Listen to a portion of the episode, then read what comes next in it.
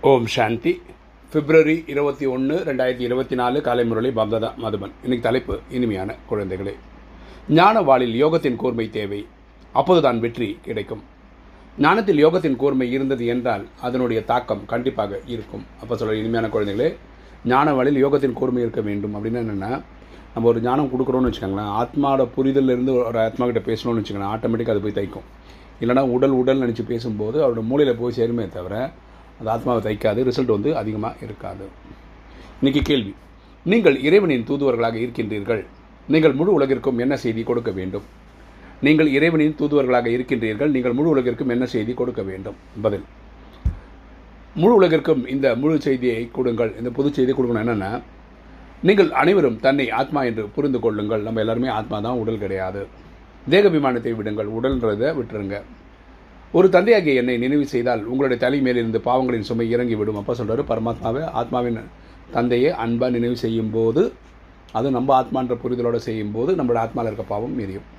ஒரு தந்தையின் நினைவின் மூலம் நீங்கள் பாவனமாகி விடுவீர்கள். நம்ம தூய்மை ஆயிடுவோம். உள்நோக்கு முகமாக உள்ள குழந்தைகள் தான் இப்படி அனைவருக்கும் செய்தி கொடுக்க முடியும். யார் தன்னை தானே செக் பண்ணிட்டே இருக்காங்களோ ஆத்மான்ற புரிதலே இருக்காங்களோ அவங்களால தான் இந்த நாலேஜையும் கொடுக்க முடியும். இன்றைக்கி தாரணை. ஃபஸ்ட்டு பாயிண்ட்டு ஞானவாளில் யோகத்தின் கூர்மையை நிரப்புவதற்காக கர்மங்கள் செய்தபடி உள்நோக்கு முகமுள்ளவராகி நான் ஆத்மா என்ற பயிற்சி செய்ய வேண்டும். நம்ம வந்து கர்மயோகியாக இருக்கணும். கர்மம்னா நம்ம செய்யக்கூடிய செயல் யோகம்னா கனெக்ஷன் நமக்கு இறைவனுக்குள்ள கனெக்ஷன் நம்ம செய்யக்கூடிய ஒரு ஒரு செயலையுமே இறைவன் நினைவுலேருந்தே பண்ணுறது தான் கர்மயோகி. ஆத்மாவுக்கு எனக்கு தந்தையின் கட்டளை நிரந்தரமாக என்னை நினைவு செய்வது என்பதாகும். அப்பா நம்ம கொடுத்துருக்க கட்டளை என்னென்னா நிரந்தரமாக அவரை நினைவு பண்ணோம் ஒரு தந்தையிடம் உண்மையான அன்பு வையுங்கள். அப்பா கிட்ட உண்மையான அன்பு வையுங்க.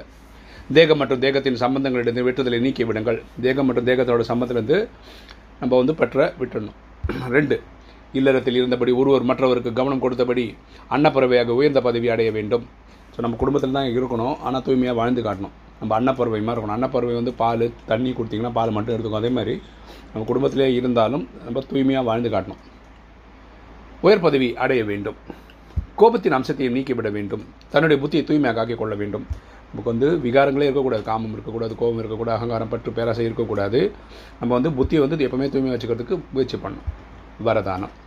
சாட்சியாக இருந்து கர்ம இயந்திரங்கள் மூலமாக கர்மம் செய்ய வைத்து செய்பவன் என்ற உணர்விலிருந்து விடுபட்டு அசிறுதி ஆகுக.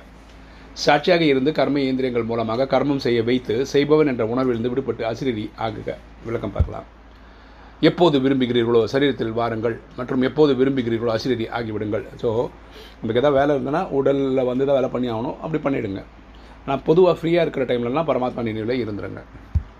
ஏதேனும் கர்மம் செய்ய வேண்டுமானால் கர்மேந்திரங்களின் ஆதாரம் வைத்துக் கொள்ளுங்கள். வேலை பண்ணணும்னா கர்மேந்திரன் ஆதாரத்தில் இருங்க. ஆனால் ஆதாரம் எடுக்கக்கூடிய நான் ஆத்மா இதை மறக்காதீர்கள். நம்ம புரிஞ்சுக்கணும். ஆதாரம் எடுத்து நடிக்கிற ஆத்மா யாருன்னா ஆத்மா தான் செய்பவன் இல்லை செய்விப்பவன் நான். ஸோ உடல் ஒரு வேலை எது பண்ணு கை பண்ணுது கால் பண்ணுதுன்னா கை கால்லாம் உடலோட சம்மந்தப்பட்ட பொருள். ஆனால் அதை செய்விக்கிறது வந்து ஆத்மா தான் எப்படி மற்றவர்களிடம் வேலை வாங்குகிறீர்கள் என்றால் அச்சமை தன்னை தனியாக உணர்கிறீர்கள். நம்ம ஒருத்தர்கிட்ட வேலை கொடுத்து வேலை வாங்குறோம்னு வச்சுக்கோங்க நம்ம நல்லா தெரியும் அந்த வேலை அவர் தான் பண்ணுறாரு வேலை கொடுத்தது நம்ம தான் அதே மாதிரி நம்ம உடலில் ஒரு கை வேலை பண்ணுது கால் வேலை பண்ணுதுன்னா இந்த கைக்கும் வேலை காலுக்கும் வேலை கொடுத்தது வந்து ஆத்மா தானே தவிர அந்த உடலே கிடையாது. அதுபோல் சாட்சியாகி கர்மேந்திரங்கள் மூலம் கர்மம் செய்வீங்கள் அப்போது செய்பவர் என்ற உணவிலிருந்து விடுபட்டு அசிரியாகி விடுவீர்கள். அப்போ நம்ம புரிஞ்சுப்போம். நம்ம வந்து ஒரு ஆத்மான்றது. கர்மத்தின் இரண்டு இடையிடையே ஒன்று இரண்டு நிமிடங்களாவது அசிரியாவதற்கான அபியாசம் செய்வீர்கள். ஆனால் கடைசி நேரத்தில் மிகுந்த உதவி கிடைக்கும். நம்ம டைம் எடுத்து டைம் எடுத்து டைம் எடுத்து இந்த ப்ராக்டிஸ் எடுக்கணும். நான் ஆத்மா நான் ஆத்மா நான் ஆத்மான்றது. ஒரு அவரில் ஒரு மினிட்டாவது அது பண்ண பழக்கம் தான் நல்லது. ஸ்லோகன் உலகிற்கே ராஜா ஆக வேண்டுமானால் உலகத்திற்கு சாக்காஷ் கொடுப்பவர் ஆகுங்கள். உலகிற்கே ராஜா ஆக வேண்டுமானால் உலகத்திற்கு சாக்காஷ் கொடுப்பவர் ஆகுங்கள். உலகத்துக்கே நம்ம ராஜா ஆகணும்னு ஆசைப்பட்டோம்னா உலகத்தில் இருக்க எல்லா எட்நூறு கோடி ஆத்மாவுக்கும் சுகம் சாந்தி செல்வம் மகிழ்ச்சி ஆரோக்கியம் கிடைக்கட்டும்னு அடிக்கடி கனெக்ட் பண்ணவராக இருக்கணும். ஓம் சாந்தி.